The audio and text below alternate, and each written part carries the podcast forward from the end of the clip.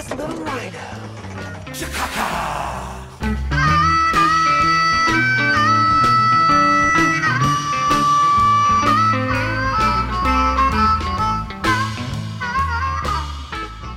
All right, welcome to the Andrew Scott Show.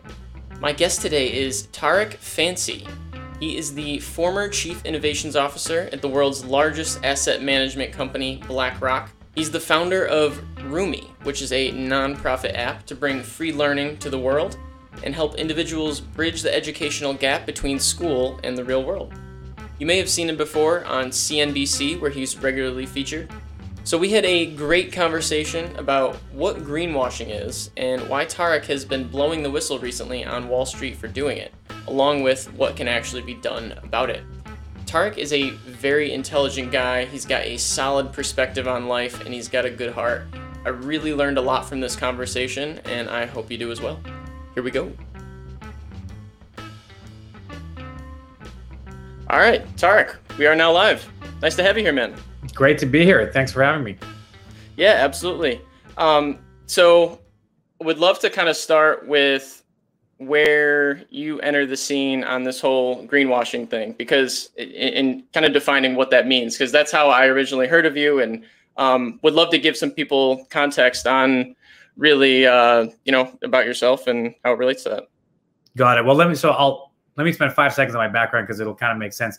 I um, Perfect. spent a bunch of time as a banker and then as an investor doing the whole sort of Wall Street thing. It was not really my passion, but I kind of got hoovered into it after college 20 years ago. And then in 2013, I left and created Rumi, which I now run. It's a nonprofit education organization. We're making like the Wikipedia of free learning uh, at rumi.org. And then uh, I joined BlackRock, which is the world's largest asset manager. It's last, largest asset manager in history, $9 trillion under uh, management. And the idea was that in theory, I was kind of merging a little bit of what I'd done on both sides. So I was using the Wall Street, the financial mechanics, and then the nonprofit experience and building social impact to say, hey, can we do both at the same time, right? Like sustainable investing, impact investing. You make a good investment return, it's good for business, and it's also good for the world.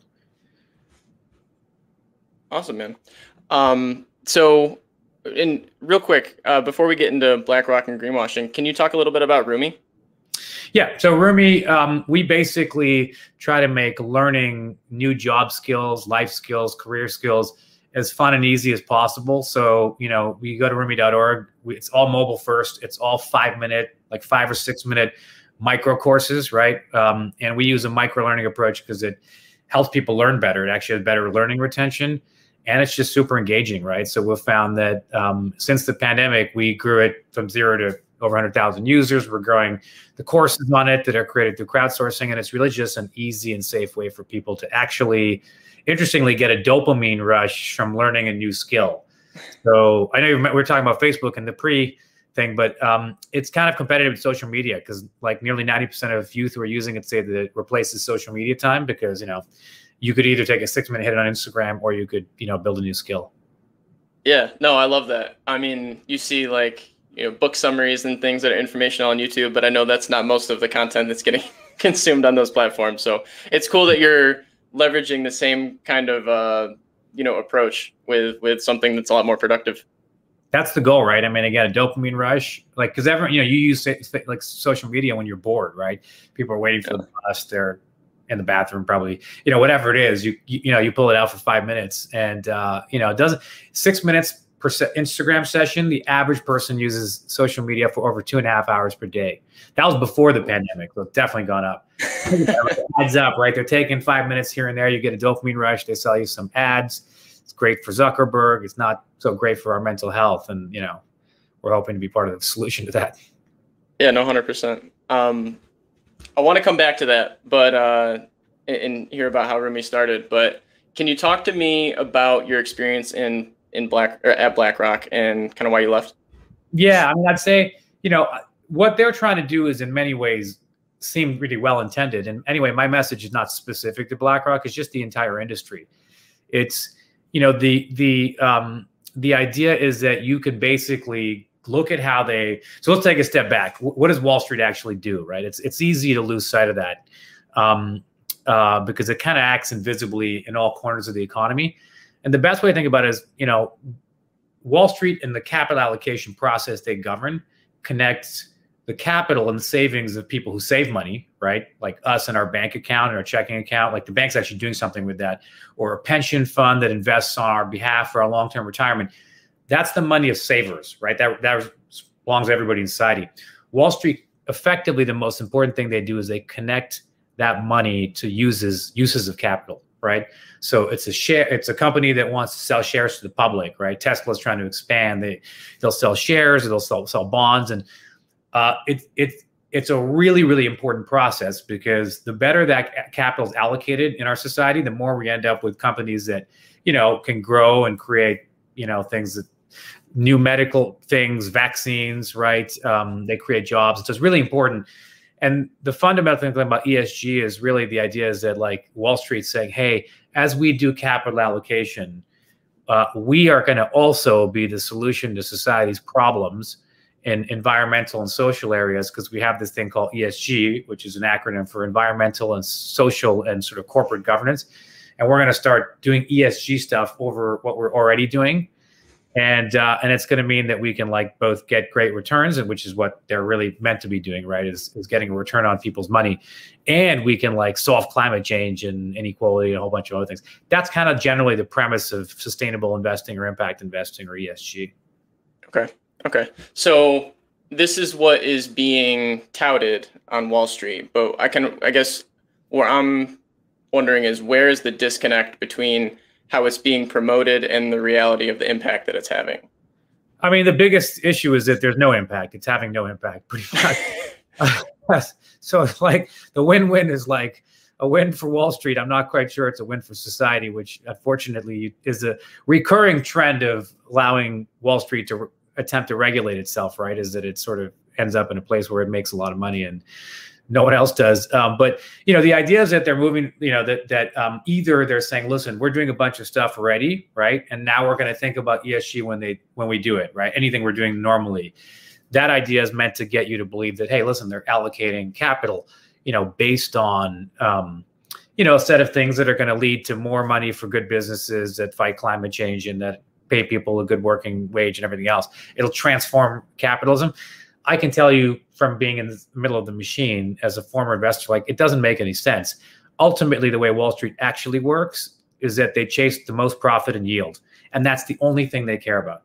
And it's not because they're bad people, it's because that's how the system is designed to work, right? They have legal obligations, right? Uh, what's called fiduciary duty. It's if you're yeah. managing someone else's money, you have to actually uh, do it based on a set of um, key criteria that are generally speaking always about dollar values and not social values, right? Like you don't care if it's good for the world in 30 years. What you care about is the return on that investment, which may be one year or six months or whatever.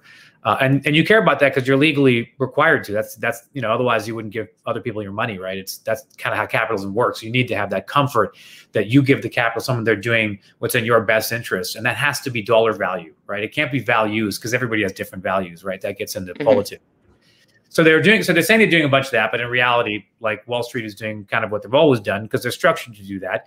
And I think the tragedy isn't that they're doing bad things; it's that they're saying that things that they can't possibly do and in doing so, they're delaying government action, right? Because they're saying, oh, don't worry, you know, we'll do all the right things. There's something called stakeholder capitalism. There's this idea that's starting to grow that the Business Roundtable, which is like the CEOs of the biggest companies in the US, uh, got on and they basically, you know, they said, oh, we care about all stakeholders because legally, a company, you know, most companies are registered in Delaware, right? Because it's very shareholder friendly mm-hmm. in terms of its legal system. And so you have a situation where they're legally required to focus on profits, right? I mean, again, that's that's how the system works. But then they're kind of going out there from a marketing and PR perspective and saying, "Oh no, but you know, we care about all stakeholders and not just shareholders. We care about communities and this and that." And to me, that's just a response to society basically saying we need better outcomes on the environment, right? We need better outcomes on societal issues. And what ought to happen is the government comes in and does their job. It's kind of like a sport. Imagine if you're playing a sport and you know it's competitive and players are playing dirty. At some point, you need a referee, right? And Wall Street, the last thing that they want ever is taxes and regulation, even if it's in the long term public interest, whether it's a carbon tax, whether it's regulation on any of their activities. They're, they're generally going to view that as um, as undesirable, and so they'll So there's a heavy pushback. So part of it is them saying, "Oh, we're going to do all the stuff for all stakeholders," which really I think is vacuous when you actually look at what you know. Having looked at the middle of the machine, it made no sense. Um, it was just optics and marketing. So that's kind of delaying government action. Uh, and then on, at the same time, on the other hand, there's a growing social angst where people are saying, "Hey, you know what? Like, you know, nothing's getting done, right? And why isn't the government doing anything? Why isn't anyone doing anything on climate change? Every year or whatever, we you know we hear more and more about it, and then like nothing actually happens." And um, on that, what they've done is they've started selling funds that they um, claim have impact right? They'll say, oh, you know, well, you, especially if you're younger and you're a millennial and you're particularly motivated by social issues, they'll basically take an existing fund, they'll make a few tiny changes that don't really do very much at all, and then they'll, you know, they'll they'll paint it green, right? And then they'll sell it to you. And there's a huge impetus to do it in the industry today because you basically can generate a lot more in fees, right? Because they know basically that if you have like, it's like if you go to the grocery store, you have like two apples and they look the exact same and they're every way the same and then one of them has an organic sticker on it like people are going to take that one right they're going to pay more for it um, and so it's a question of consumer behavior they kind of are selling a lot of the things that are very very similar or very unchanged but they you know they can sell for more if it's got a green thing on it. And in the end if you look at how the financial mechanics work underneath it creates no impact at all. It's just moving money around. It's all optics and but it allows them to yeah. charge fees. Yeah, it's it seems very strange, and there's this weird um, incentive structure too, where, like you said, people are incentivized to do that. You're managing somebody's money; you have to get the best return for them, and sometimes that mean that might mean cutting corners that um, right. shouldn't be cut. And uh, it, it I love that you use the sports analogy. It makes me think like you know, I grew up playing hockey. So what if I was playing hockey and part of the rules were that you couldn't hit anybody, but the other team was hitting your team? It's like you're not going to last very long. Like it's a hard thing to overcome. Um, the, like the incentive structure just isn't there. It makes me think of. Uh, I looked into uh, RECs, uh, the renewable energy credits. Um, are you familiar with this? Somewhat, yeah. And they were talking about how like you can do these green things. It kind of similar phenomenon um, and, and, generate these RECs. But in reality, none of the money to generate a REC was going into the addition of new solar panels, new you know nuclear plant, whatever. It was just um, somehow, like you said, moving the money around and creating this illusion that you're really doing a good thing, but it it doesn't really do anything. To your point, um, and what do you think the effect of that is? Because I know you've talked about the placebo effect before of mm-hmm. of telling people they're doing something right and, and really they're not making much of a difference. You know, I, I think it's actually extremely dangerous. It's funny. I actually left um, BlackRock in the industry at the like late 2019 and I turned my focus back to Rumi, which I'd founded anyway before going to BlackRock, and you know was actually really well timed because in the pandemic people really needed you know remote or digital learning solutions, and so um, so I'd left back then, but I didn't say anything about it publicly because I'd come to the conclusion that most of it was kind of hopeful marketing and optics, and I thought, well, you know, there's this is not how capitalism is going to get reformed, right? It you know it, it was just kind of like smoke and mirrors. And I said that as a trained investor going in and looking at all what they're saying, and I was like, it was a bit worrying, right? It's, you know, I looked at it and I said, this doesn't make any sense. So I left. Um, and at that point, I analogized it to someone. They were like, well, is it harmful or not? And I said, I said it's kind of like giving wheatgrass to a cancer patient, right? Like if you have a cancer patient, the cancer slowly spreading and you know someone shows up and says i have wheatgrass you know you know these magical stories people have around like health foods and nutrition so wheat look at this wheatgrass and they marketed it well and so on. They said maybe it can help the cancer. You know you or i might we're thinking i'm in a tough situation. Like let me buy this wheatgrass. It seems like a good option. And obviously it's not doing anything because there's no re- you know these products don't do anything to address climate change or inequality. Like they if you look at the last few years real esg and all the sustainable stuff that wall street's doing it increases every year exactly alongside like carbon emissions inequality like all the things it's meant to address because there's really no link between any of it right so so i kind of looked and i was like yeah it's like wheatgrass to a cancer patient and then uh, I decided to go public earlier this year because over the last year and a half, I started paying attention and realizing, no, this is worse. It's actually misleading the public into believing that our solution lies in a set of things that don't do anything beyond produce you know additional fees for these financial firms. And I started liking. I said like someone. I said, listen. I'm now realizing that the wheatgrass we're giving the cancer patient is convincing the camera the, the the patient to delay chemotherapy, right? And it's not like we don't know what to do to address inequality or climate change. We've known forever. Like there's economists who won the Nobel Prize years ago for saying that you know we need aggressive climate legislation, we need a carbon tax. If you want to fight inequality, you know you have to actually rein in corporate power. You have to manage how they treat their employees so that they have bargaining power. Like there's a million things that have been suggested by all the best academics. The issue is we're not listening to them because the academics are generally saying let's go back to the hockey analogy. I'm from Toronto, so I, I like I'm cool with all the hockey stuff. Um, Beautiful. It's, you know, it, it's, like you're kind of saying like the the players are all on the ice, right? And um, you know, and they're realizing they can play dirty and it wins games, and um, and they end up doing better out of it, right? And the fans and the crowd eventually start saying, listen, like here are the solutions, but all of the solutions require updating the rules and getting the referees to enforce them right? None of the none of the solutions require like or ask for like good sportsmanship because clearly that's not working on its own right? But business doesn't want regulation in any way shape or form. They'll do anything to fight tax and regulation. And so ultimately what they're pushing to the public is an idea based on good sportsmanship right? They're saying stakeholder capitalism and look at all you know we're going to be net we're going to be net zero carbon emitters by 2050 and a whole bunch of voluntary non-binding pledges that are largely marketing.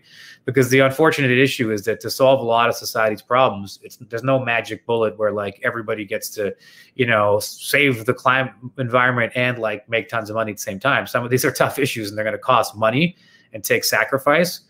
And in a situation like that when you have an inconvenient set of truths people are very susceptible to convenient fantasies, frankly, right? That sound really good, where it's like, oh, I'll buy this ETF and then I'll like, you know, put some savings in it and they'll like save the world and make lots of money. And, you know, but those don't exist. And the reality is that we just need serious government led policy reform to address these issues. Yeah, you had a, a great uh, quote on Twitter that I want to read. Uh, you said "sustainababble has hit epic proportions," which I I think that's just a fantastic word there. Um, and yet, little to none of it has any has vaguely any measurable real world social impact. Um, and you know, as you explained, there's evidence that it's a deadly distraction and it's delaying overdue government government led systemic reforms. Um, and I, I think that's well said and speaks to you know what you just mentioned there, like as much as you know free markets are great and they solve a lot of problems they don't solve all the problems. And you can't just have free reign. Like a hockey game without refs would be chaos. It would make no sense. By the way the, the other thing is that like there is no such thing as a free market. Like anytime you ever hear mm-hmm. anyone saying the free market will solve a problem that needs to be solved honestly i would tell you all you need like what i hear when i hear that is that this person enjoys the status quo and they don't want status quo to change. Because every time they say it, doesn't make any sense. There is no free market. You know what I mean? Like every market has rules. It's like every sport has rules. You, you can't play a sport without rules. It's a competition, right? Every market, even today, has rules. There's rules around property taxes. There's rules around pollution. Like, do you play fines? When? How? There's rules around, you know, what you could pay people, right? You know, how you treat them. There's all kinds of regulations, right? And every single, you know, like how long do you get patent protection, private property? All of these things exist and you'll have a bunch of people and i'll be openly disparaging about when they're like the free market will solve this. It's complete bullshit. Yeah. it's like there is no free market. There's a set of rules and they obviously think that those set of rules are very good for them right? So they'll say oh the free market which is just like kick the can down the road.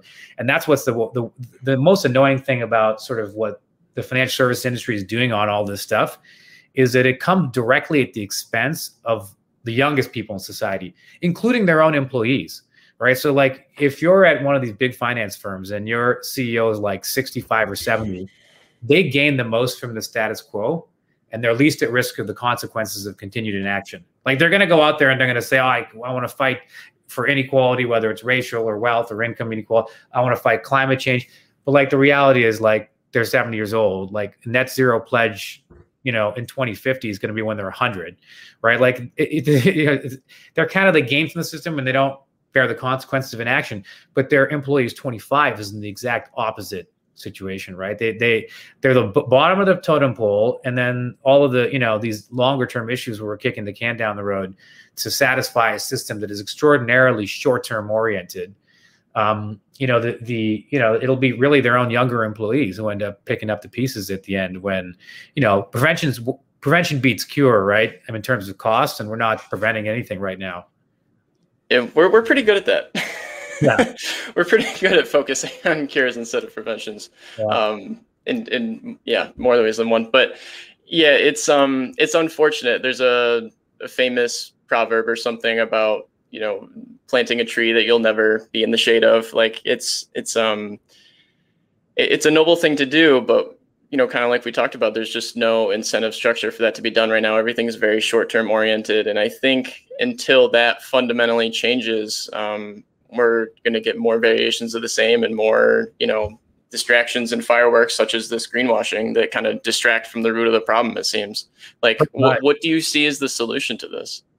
I think that I mean honestly, I think it's that young people in particular need to grab this mantle because they're the ones that are getting screwed the most. If you have a very short-term oriented system, it's going to squeeze out as much value as it can today and kick the consequences down to other people because frankly, you know, they just care about the next quarter, right? Um, I mean, think of it this way: the average CEO, the the amount of time they stay as a CEO is the shortest it's been in decades. It's now five years. It used, you know, there was a time was ten or fifteen years. They're only in that role for ten for five years, but this average CEO also gets paid higher than they've ever get got paid at any point in history in the past. So the average CEO gets 320 times the um, the average industry worker for that industry.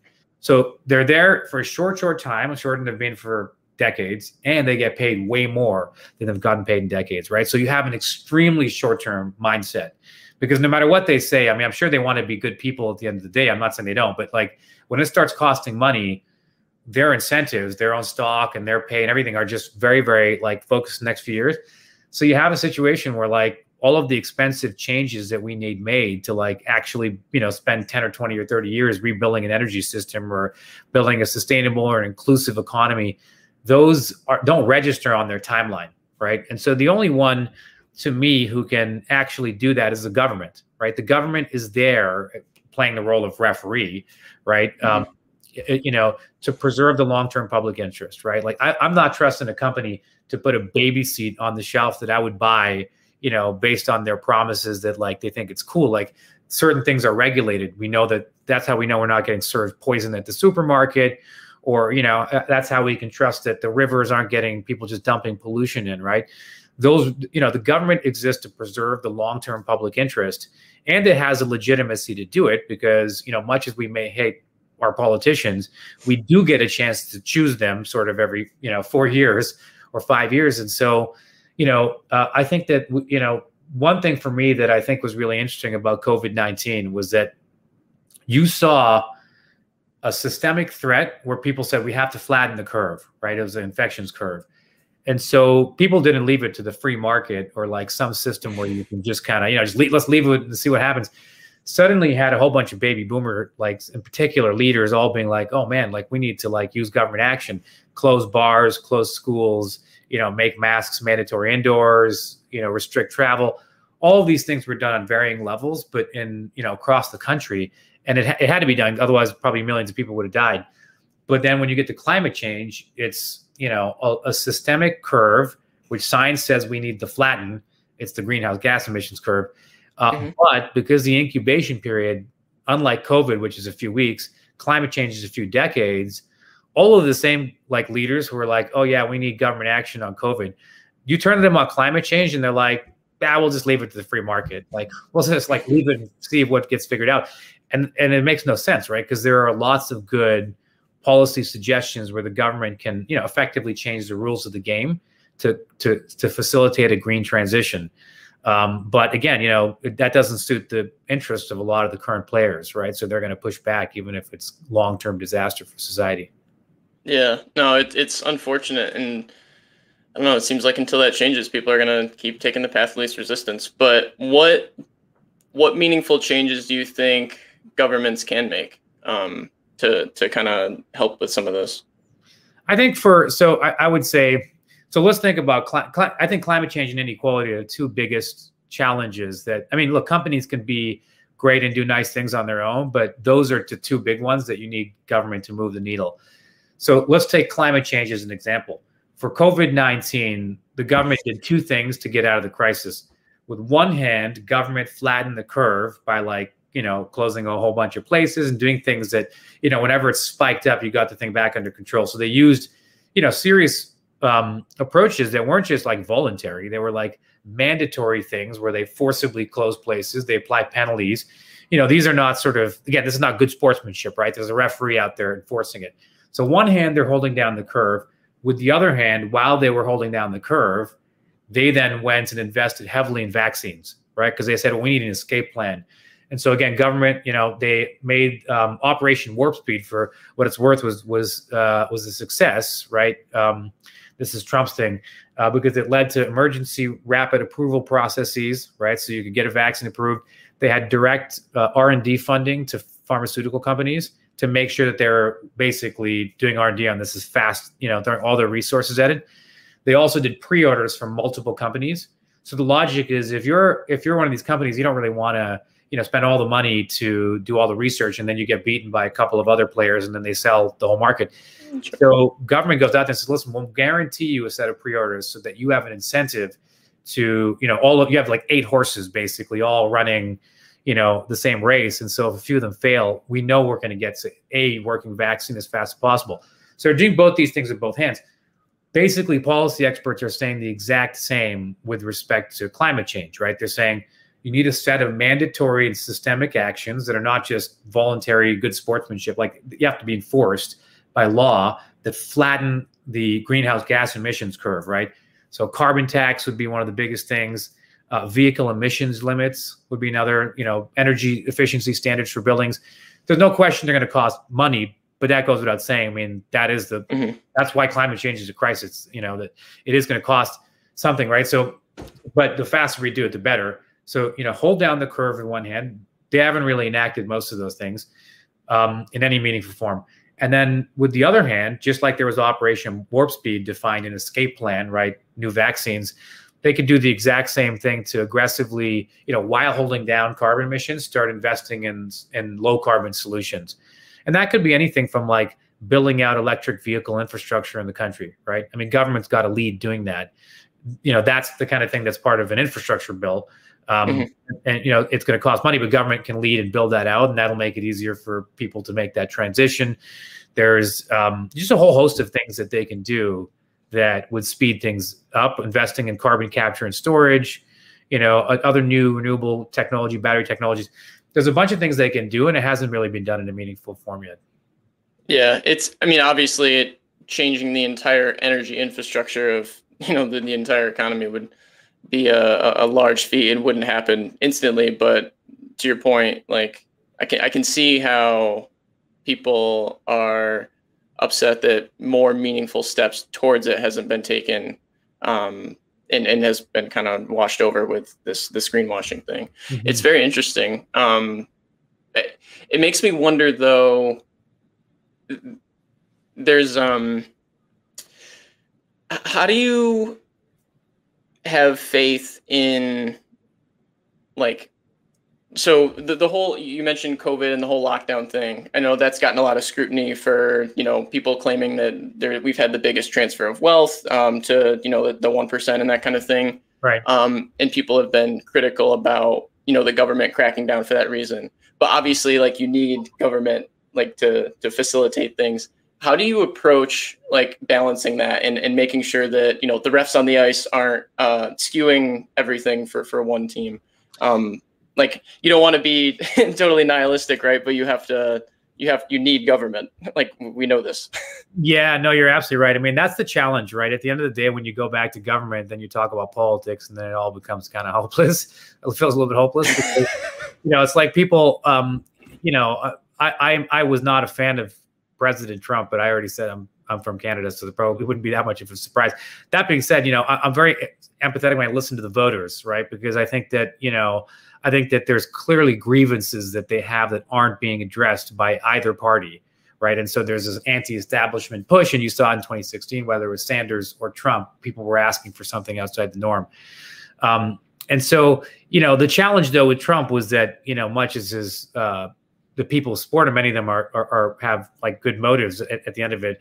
I would imagine, you know, he himself wasn't particularly competent, shall we say. And so the challenge a little bit was that you couldn't really make the argument that government's the answer while like he's the government because it's kind of like like we're, we're like walking somewhere far away and then we're like, oh man, we should drive a car. And then the only person who has a license is wasted. And you think to yourself, like, you know what I mean? Like, you know, this is the answer, but not right now. But yeah. I think now there's actually a, you know, a government in place that I think if they have the political wind on their back, you know, the important thing to recognize is they're the only ones who actually have the tools to do it, right? They're the only right. ones who be the referees. Um, and there are systemic crises that, you know, markets can't solve on their own, right? I always say it's like a pandemic is one because you need border controls, you need fast action, you need new laws, you need massive spending and changes. Obviously, only government can do that. You can't leave it to like random companies operating independently. Um, but I think that you know there's there's things inside that people want and need that for. Climate change is another. I will say you know alien invasions. If there was an alien invasion tomorrow, you know what I mean. Like you wouldn't leave it to the CEO of BlackRock to like figure it out. You know what I mean? Like you, you there's a government for a reason, right? And so you know, I honestly think that climate change, one of the most interesting ideas I'd seen was moving it to the Department of Defense and saying they should lead mm. the fight against climate change because it would be understood more as a threat to American society over the long term, even if it's slow moving and insidious and you know all that kind of stuff. But but you know it helps people think about it in that way. The challenge though is that as you get back to politics, right? People say, okay, well, you know, fine, get, you know, how do we get anything done? You know, the challenge is that I don't. It's le- it's it's political parties is one issue wherever your political stripes are. I think the bigger issue is the amount of money in politics, right? It's quite difficult to change status quo and make the tax system more fair. For example, when the people who gain the most from the current tax system have now been given the gift of being able to use that money to like protect it, right? The system is going to work exactly as expected. Will if you if you give everyone everyone who has all the money and is getting all the money can spend that money to protect it. They're obviously going to do it. And democracy is supposed to have safeguards so that it's really around, you know, the public interest and people voting individually and so on. And, you know, at some point, if you have that much money in politics, it is skewing the system and slowing down any kind of change.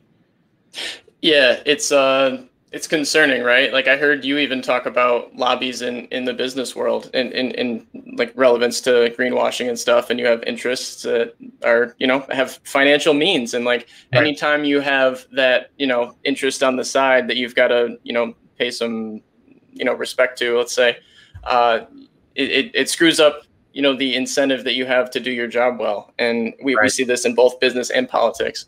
And it's, it's something else that I think about a lot because um, it, it's just the same incentive structure. It as a a young person, I um, I would love to see that change, but I, I, don't I don't know what that looks like. I'm not I'm not smart enough to.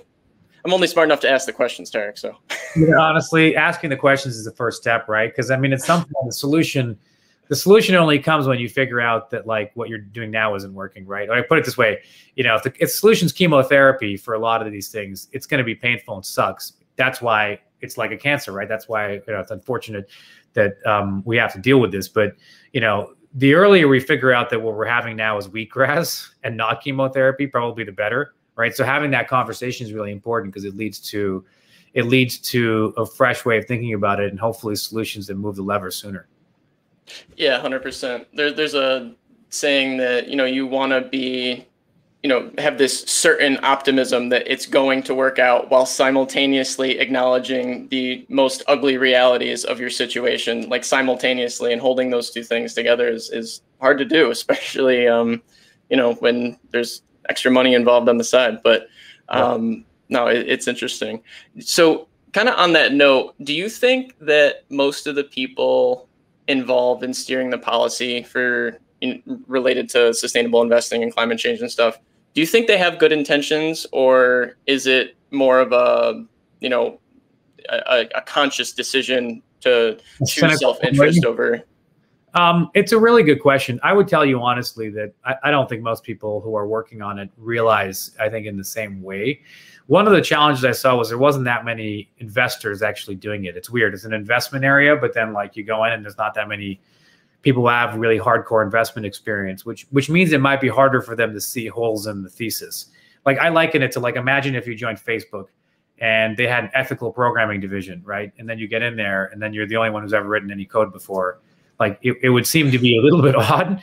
And so that's one thing I noticed is that the industry had less investors, like hardcore investors, than any other area of investing that I'd seen. And again, I had done like I'd done something called vulture investing, which is extremely aggressive, like like bankruptcy style. It just happened to be where I'd worked um, early in my career, and so you know I don't think most people actually know it's it, that it's you know they think generally speaking that they're helping, but and there's a lot of young people doing it, and they're all in it for the right reasons, which is you know they have an understanding that you know these problems need to be fixed and they need they, they want to work on solving them, and but I'm not sure if they if necessarily would know how all the pieces fit together because what they're doing sometimes is like creating data to help measure if a company is actually responsible or not. That's great but you know, if all you're doing is creating data to understand that, that's not enough, right? That's like saying I'm going to understand if the player's sportsmanlike or not. Okay, great, yeah, but like we still need a referee to like penalize them if they're not. And so I don't know that a lot of them would look at economic history and realize that in the 1980s there's a set of like ideologies that started to spread under the Thatcher Reagan, you know, Margaret Thatcher and Ronald Reagan eras in the U.S. and UK and these people call them neoliberalism or whatever but generally speaking it's these ideas of like the free market will solve all problems. Mm-hmm. And you know it may have had some value it created some economic growth for a period but it at some point it swings too far in a certain direction and you need significant changes. And those haven't happened and the most fascinating example is the financial crisis right 2008 happens obviously you know, there's no surprise it comes 10 years after uh, the you know the government deregulated a bunch of key things around the financial services industry, separating investment banks from commercial banks. 98, 10 years later, everything blows up. Um, and yet the reforms that came after it have not been nearly aggressive enough to really reduce that risk. In many ways, there's more risk in the financial system in, in various areas. And so, you know, it, it's one of these things where like there's it, there's an idea set of ideologies that seem to always pervade that say the answer is, and then whatever it is in the fine print, it's just going to be good sportsmanship. It's all they're trying to keep off the government and taxes and regulation. ESG is effectively that, right? It's a mechanism for social change to happen that happens without any government action or any rule changes. It runs counter to what every single serious economist is saying, right? The guy who won the Nobel three years ago in economics was talking about carbon tax and so on. I don't know that people working in industry have really internalized yet uh, that actually they're contributing to a placebo because not only does it not really have any real life impact, but, and this is the really worrying part, it seems to actively be distracting people from the things that do have impact. Um, I would be willing to bet that most people haven't really thought about it in that way. Where I do, where I would lay a little bit of, I would say, I won't say blame, but but I'd have suspicion are the senior most people at these firms. There's no fucking way they don't know that this is bullshit. And I and I swear very intentionally in that because there's no way that they could not know that th- there's a system that's based on incentives that do not align in the current situation to the outcomes that they're out there on stage saying that they want. And to me, I look at it and I say that seems really convenient because it doesn't, it's not going to work for society, and they should know that. But then I look at their incentives and I say it does work for your incentives, right? Like it, you know, it certainly means shareholder value is going to be higher in the next few years, and you're making money off, you know, this outcome is going to be bad for society, but good for you personally. And there's an old saying in on Wall Street that everyone talks their book, right? It's like the idea is like they go on TV and they're saying to buy the stock, it's probably because they already own it and they want you to push the mm-hmm. value up or vice versa. And so, you know, their best ideas are going to be the ones that happen to like align with whatever they want you to do so they make more money. And this, you know, on some level for the senior most folks, they need, you know, they, they know that this doesn't add up and they've seen enough years of history to know that uh, it not only doesn't add up, but it looks like they're talking their book. And I think that you know a lot of them more need to have integrity and come up and say, "Listen, we just went through a systemic crisis. It required significant government action to solve.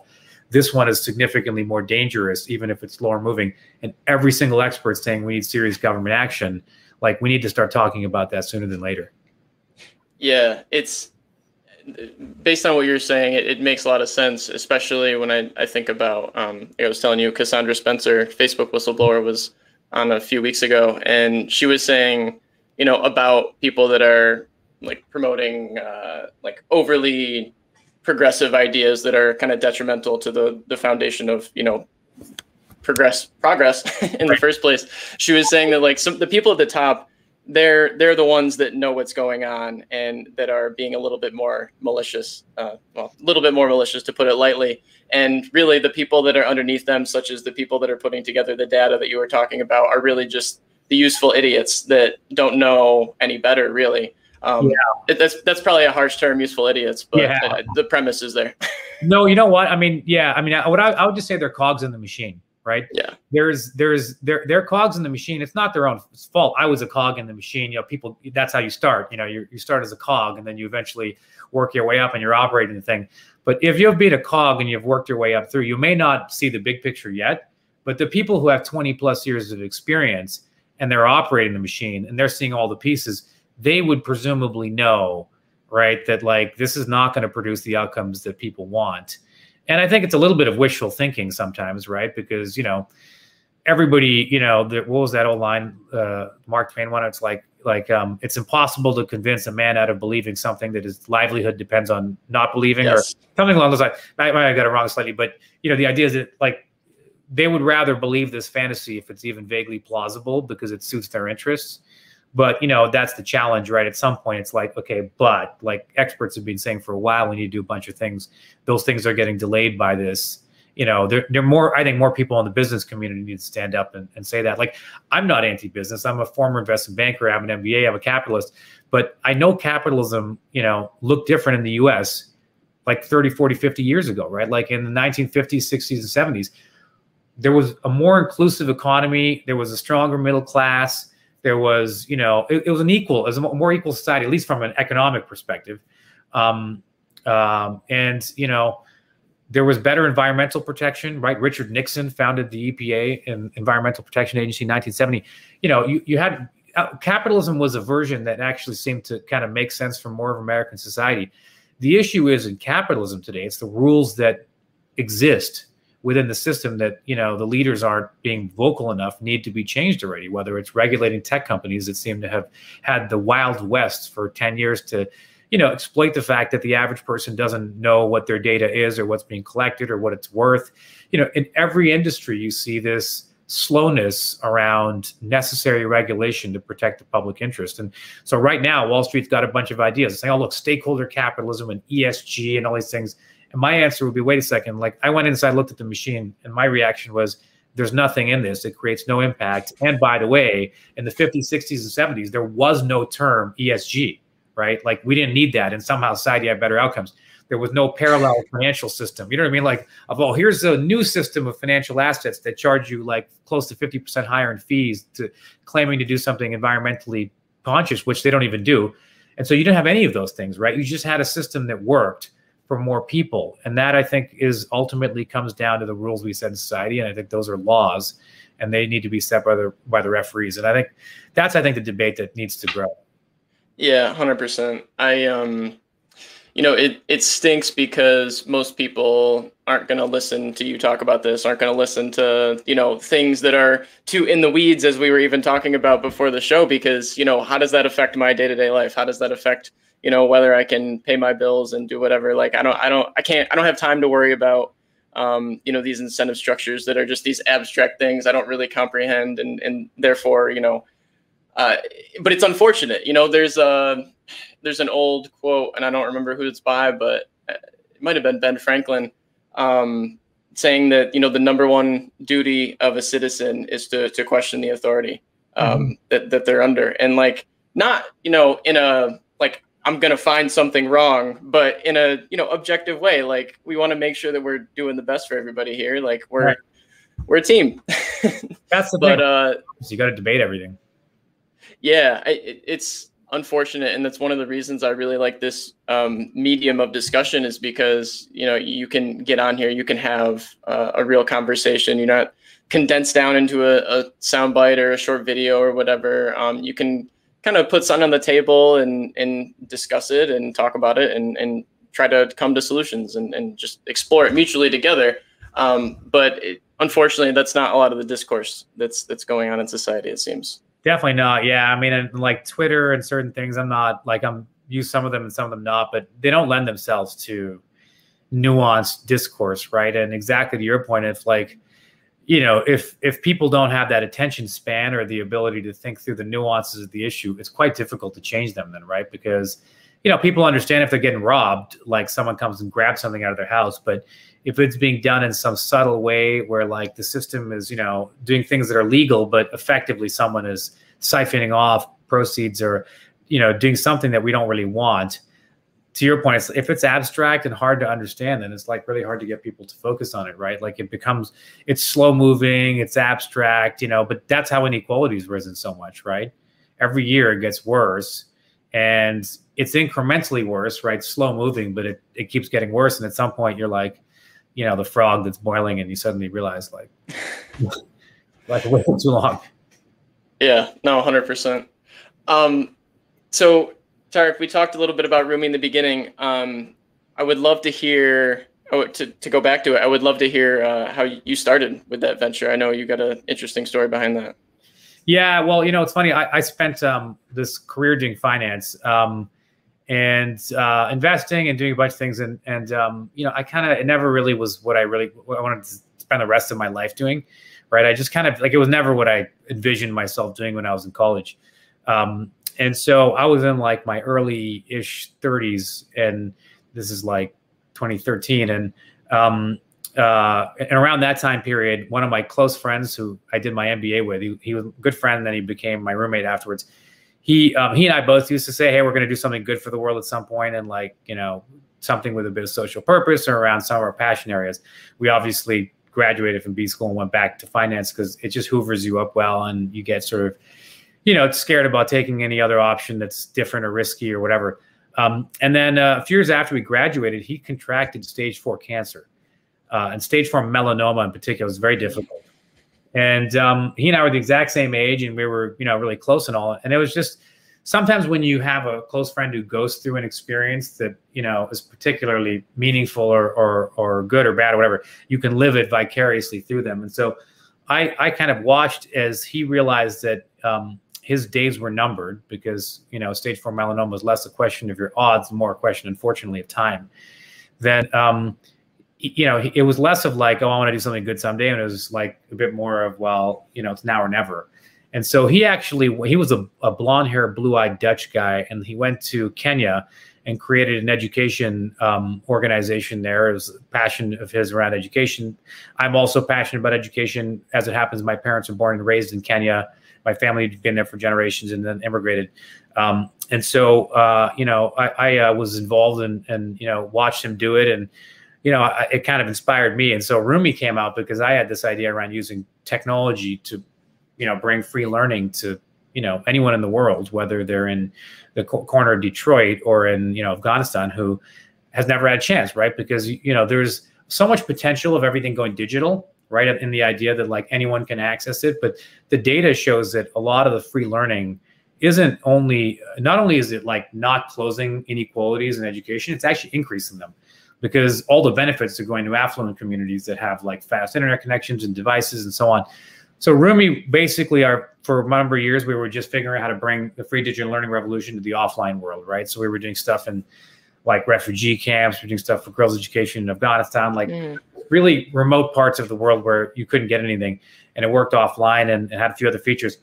And then the last few years, as we got better and better, and we expanded in a bunch of countries, all through partner organizations, and it's all our, our stuff's all open and free. We're a 501c3 and nonprofit.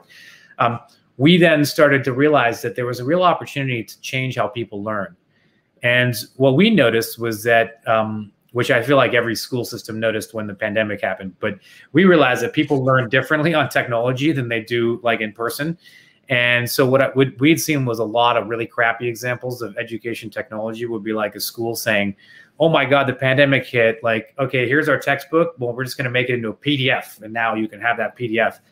And I would tell them, I was like, "Yeah, like, listen, you could give someone a PDF of a textbook on their mobile phone, but like, good luck competing with TikTok, right? On that, right? Because the challenge is if you're in a classroom, well, here's the thing: if you're in a classroom, you know, and there's a 60 minute lecture, right, and then it's boring and it's minute seven, you can't walk out, right? You're kind of, I mean, I mean, theory you can jump out the window, but like realistically, someone someone's going to notice, and there's social pressure, and you know, you're you're kind of a captive audience. So the education space is always thinking about like, oh, we just need to make good quality learning, and that that'll create like you know impact or whatever social impact.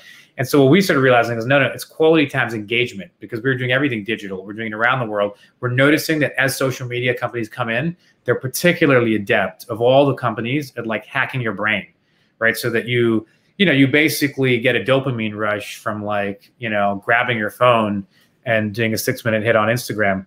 And so, um, and so that's why we started switching it to micro learning because we looking at the most recent research, we're doing work ourselves, and we're saying like, listen, if in general, micro learning seems to be more efficient, which means that like if you or I do a certain amount of time, but if we do it through micro learning, we actually retain like 22% more of what we've been taught. So it's efficient.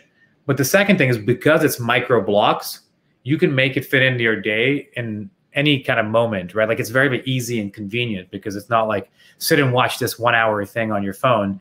Because at that point, you know, you end up again, like those are those I think education players have found very, very difficult to compete with during the pandemic because you know, if you're up against social media and it's hacked your brain and you want that dopamine rush, right? Then you're going to go back to that. So what's really cool about what we've done since we started, we we, we launched the switch to micro learning like right as the pandemic kind of hit. We pulled it a bit earlier. We launched it, and um, it's grown am- amazingly since then. It went from like zero to hundred thousand learners all organically, very very quickly. Wow. Um, we had, and here's the cool thing: the courses on the platform are all created by volunteer educators, right? Instructional designers, so on. So we vet them when they enter our community, and then we vet the content before it goes up. So it's like Wikipedia, but you know we do like five percent of the work just to make sure there's quality there. But otherwise, you know, you have really passionate volunteers around the world who were sitting at home. It's a pandemic, and they thought, hey, I can like have a way to contribute my skills and expertise all digitally that reaches other people who are also you know stuck out of a program, whatever. And so, yeah, as, we scaled it, I mean, the most interesting data point I've seen, and this ties back to the Facebook and social media stuff, was that um, was that 88% of, of youth saying that it actually competes with social media time because it's Really? yeah. Well, here's the cool thing: the research shows you get a dopamine rush from like loading Instagram and like you know sort of whatever uh, refreshing it. You also get a dopamine rush from building a new skill or concept. If you learn something discrete, you you get a dopamine hit the thing is you have to you have to like start and finish it. So it can't be like i open the textbook to page 13 and i read to page 16 and i close it and it's like it's like the middle movie of the lord of the rings trilogy where like it doesn't really start doesn't really end and you're just kind of i always think it was like the least satisfying one. It's kind of like that. You, you need that. It has to be enclosed right? You start it you do a couple quizzes you finish it and you're like i've learned x. And if you do that you get a dopamine rush. And so we're finding that um, that kids get a dopamine rush or young youth get a dopamine rush by doing something that's good for their long-term mental health. And they're actually starting to switch out of social media because if you literally just take the Rumi you know you bookmark thing and throw it on your next your social media app people actually then they start whenever they have that boredom and they like pull it out and their brains on like autopilot and they're like boop about to load um, whatever whatever um, social media property they actually look and they'll spell let me try this instead because i have five minutes. And then they pick a micro course they get a dopamine hit over months and months of time that actually kind of builds you up instead of breaking you down um, so those yeah we're, so we're really excited about it because it seems like it's a model that is really built for the modern learner Yeah, it's funny as you were talking about you know the attention span and that kind of thing, and, and people getting lost in textbooks. I was thinking about how um, I think TED Talk originally started the length of their like doing the talks um, as I think it was 22 minutes or whatever, because that's what the human uh, attention span was optimized for. That must be so outdated. Like, Totally. you know, t- one decade of Instagram and Facebook, and that is just out the window. No it shot. really is it's funny because i almost wonder i'm like how low will it go then right we saw like vine Yeah. about six seconds right and now it's kind of swinging back but it, it definitely um, it seems like people really use their mobile phones you know whenever they get bored right they're just trained to pull them out sometimes it's like you're you know you're waiting for the bus someone's at the laundromat again someone's in the bathroom whatever um, and sometimes you know, people just they don't know and they have a few minutes they grab it and um, they hack a lot of time out of our days like that, right? Because you don't realize it. Like you know, it keeps coming and it happens so many times. It adds up into this big amount, and they all they're doing is cranking that optimization engine because you know, to our earlier conversation, they're pro- they're they're they're trying to focus on profit. That's not because they're necessarily bad human beings. That's because that's obviously how the system works, and um, and you know they'll do it if it means that they could sell you an ex- extremist content or sell me like something controversial, whatever it is that they know I'll click on. Clearly, may not be good for either of us in any way, shape, or form. But whatever it is, it's controversy. It sells. They're gonna they're gonna they're gonna feed it up so they can keep us on there and sell more ads because they're optimizing for you know quarterly earnings. Yeah, no, hundred percent. Um, but it, it's great that you are deploying a lot of the same philosophy to something that's a lot more productive. That that's incredible. So, uh, what do you see for the future of Rumi? You're at hundred thousand users now. Where where are you guys going from here? Uh, it's it's so I don't know exact. I can't remember the exact number. It's like probably 150 plus. It's it's accelerating and it's all organic. And um, I think that you know if you look at the speed with which we're doing it, we had um, so we've had 3,500 people in the volunteer community who have created content, and that sort of is growing. Um, and uh, we had we launched like a year ago. We had nothing. Then we created 50 micro courses and launched it. Uh, now we crossed a thousand uh, like a week or two wow. ago, and we're now creating close to 50 a week because that whole engine is growing. And so we even work in some cases with you know companies want to do volunteer work and they have employees that are really, you know, they're like, hey, I want to do something that has impact, and they're socially distanced or some people at home. So we'll just work with them and they'll create content that's on job skill stuff because our, our focus areas of content are job life and career skills and in a lot of ways it's the kind of things that people wish they were taught in high school but they usually weren't right because you know the sure. curriculum so slow that you don't even like learn people don't learn how like a mortgage works or credit card debt and you think about it you're like those are the most important you know financial decisions you'll make in your life but like they're not part of a usually not part of the high school degree so hmm. Yeah, interesting. Yeah. yeah. If you give those, but we're super responsive on a bottoms up way, right? So if people like, we'll build it to be as easy and engaging as possible, and it, the idea is just to m- remove the barriers, right? Because that's where we that's where we can drive the most impact for communities. Is like if you make learning fun and easy, then people and, and you know we'll we'll do more of it, right? And they'll replace bad things in life with something that builds them. Yeah, hundred percent. I think you know talking about the fact that it competes with social media time is is huge because I mean what what's competing with social media time? Just different social media platforms right now. Pretty much, yeah. They're all fighting it out for a growing, slightly growing pie, and then just beating each other up to get your time. Yeah, no, it's crazy. Um, how it, it just takes up so much time. And, and I was listening to uh, Sebastian Junger on a podcast, uh, author of Tribe, and he had a new book out. I don't remember, but uh, talk about how you know it, he he has a flip phone and he just he just feels like it makes people so lonely. Although I don't know if I really agree with that analysis. I think it's kind of oversimplified. I think, you know, you can't deny that, you know, these social media tools are incredibly effective at helping us communicate where they're just uh, you know, going back to the incentive structure, they're just put together in a certain way to optimize profit and not to optimize the user's communication experience, right? Pretty much, yeah. I mean, they're yeah. these are mathematically tuned sort of things, right? And you know what they're solving for. Um, you know, it's the way the corporation's built. So, yeah. Well, um, Tariq, uh, this was an excellent chat. Before I let you go, I'd like to ask you one last question, uh, just kind of random out of the box. Um, do you have a favorite failure that you've learned from in your past that you took a, a really good lesson from? man, I have a, a, lot of a lot of failures. I don't know if I any of them are my favorites, but uh, uh, yeah, I mean, I, I, can think of some of the early days in, with Rumi. There was a lot of swings and misses, right? In terms of, uh, you know, I'd say so. One of the early failures that uh, I came across when I was doing Rumi was sort of this belief that um, uh, that the system, well, I kind of had this view that like um, you could innovate and create something really cool in the education space, and that everyone will just be like, "This is better, so we should use it," right? Which you know, in theory, is how um, it works in in finance, right? It's very efficient. They're trying to get profit. If you show them to get, get more profit, like they sign up the next day. Um, and I had that sort of mindset going into the social space and education space. And I thought, well, you know, it's like this is going to be way better than they're going to do it. And then I realized that actually that's not how it works at all. Uh, it's very unresponsive. Like if if I'm Apple and I'm selling you an iPhone, you are both the person using it and you're the person paying for it. So if you don't like it, you don't like using it, you're going to stop buying it. I have to be very responsive to you then, right? Because my funding comes from you. Education and other things are not like that, right? Because the person who you know, who's the user is like a student, right? But they don't actually go and pay money. Like they can't like change schools, right? And so the system through which the funding comes means that you have a bunch of different incentives and all. To me, everything comes down to people's incentives. I'm a big fan of the show The Wire. If anyone, um, if if if you ever seen it, but um, you know, so one of the things I, I I found was that I just kind of assumed that everyone would get it, and I and and I found for a lot of social stuff, it's a lot of a longer um, thing where you have to really just build the relationships and do it slow. Like it just, it's just not as responsive. And so that's, I mean, the, my, that failure, I'd say if there's a transferable lesson, it's, you know, probably to be really careful when you enter a new industry or a new space because, you know, they don't always operate the way you would think they would operate, right? That this makes sense. So therefore you should do it.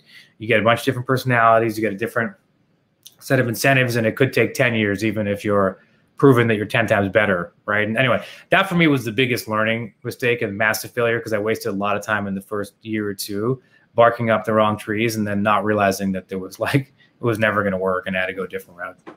Yeah. No, that that's a, that's a powerful lesson. Definitely got to take a step back and look at things once in a while, right? Yeah. Get, get, lost in the weeds looking at the looking at the tree but only seeing the bark like you said. Mm-hmm.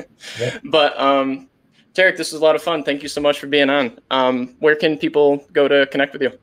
Uh, you know what? Uh, well, Rumie is on social. For first of all, people check out Rumie, Rumie.org, R-U-M-I-E.org. It's all open and free, and so um, you know, tell people about it, try it out. Hope it brings value to people. Uh, and um, you know, we could follow Rumie as Rumie Learn on social media, or I'm uh, so so fancy, which is because my last name was Fancy, and so fancy was taken. So I am so so fancy, which memorable, I guess. Hopefully. I like that extra. Exactly. well, cool, man. It was good chatting with you. Great talking to you, also.